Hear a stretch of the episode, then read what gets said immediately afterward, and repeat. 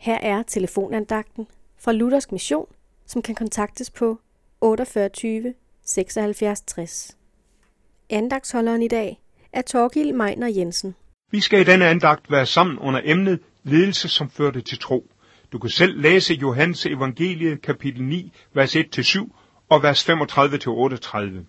Den blinde mand var vist ikke indstillet på at blive helbredt. Han sad der ved vejen og tækkede. Det havde han gjort i mange år. Han hørte ligesom til i gadelivet. Sådan skulle det være. Eller skulle det? Heller ikke disciplene ser ud til at have tænkt sig, at tingene skulle være anderledes. Det er Jesus, som tager initiativet, og disciplene undrede sig. Hvor er koblingen mellem synd og sygdom? Ud fra Guds ord ved vi, at der i nogle tilfælde er en klar sammenhæng mellem synd og sygdomsstraf. Vores tekst viser dog klart, at der ikke altid er en sådan kobling mellem synd og sygdom og straf. Disciplenes logik kan man egentlig ikke sige så meget til. Når han bliver født blind, må det være forældrene, som har syndet. Men Gud og livet er ikke bundet af en sådan logik. Jesus afviser kort og godt denne logik. Ledelsens problem er dybere, end det kan udtrykkes på en enkelt formel.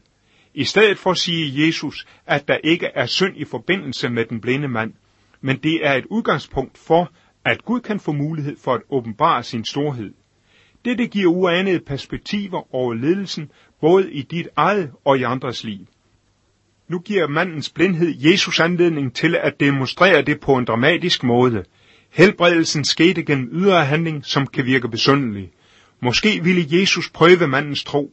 Han oplevede ikke at få synet med det samme, men han måtte gå i tro over til silodammen og vaske sig. Har du ladt Jesus lyse dit liv op?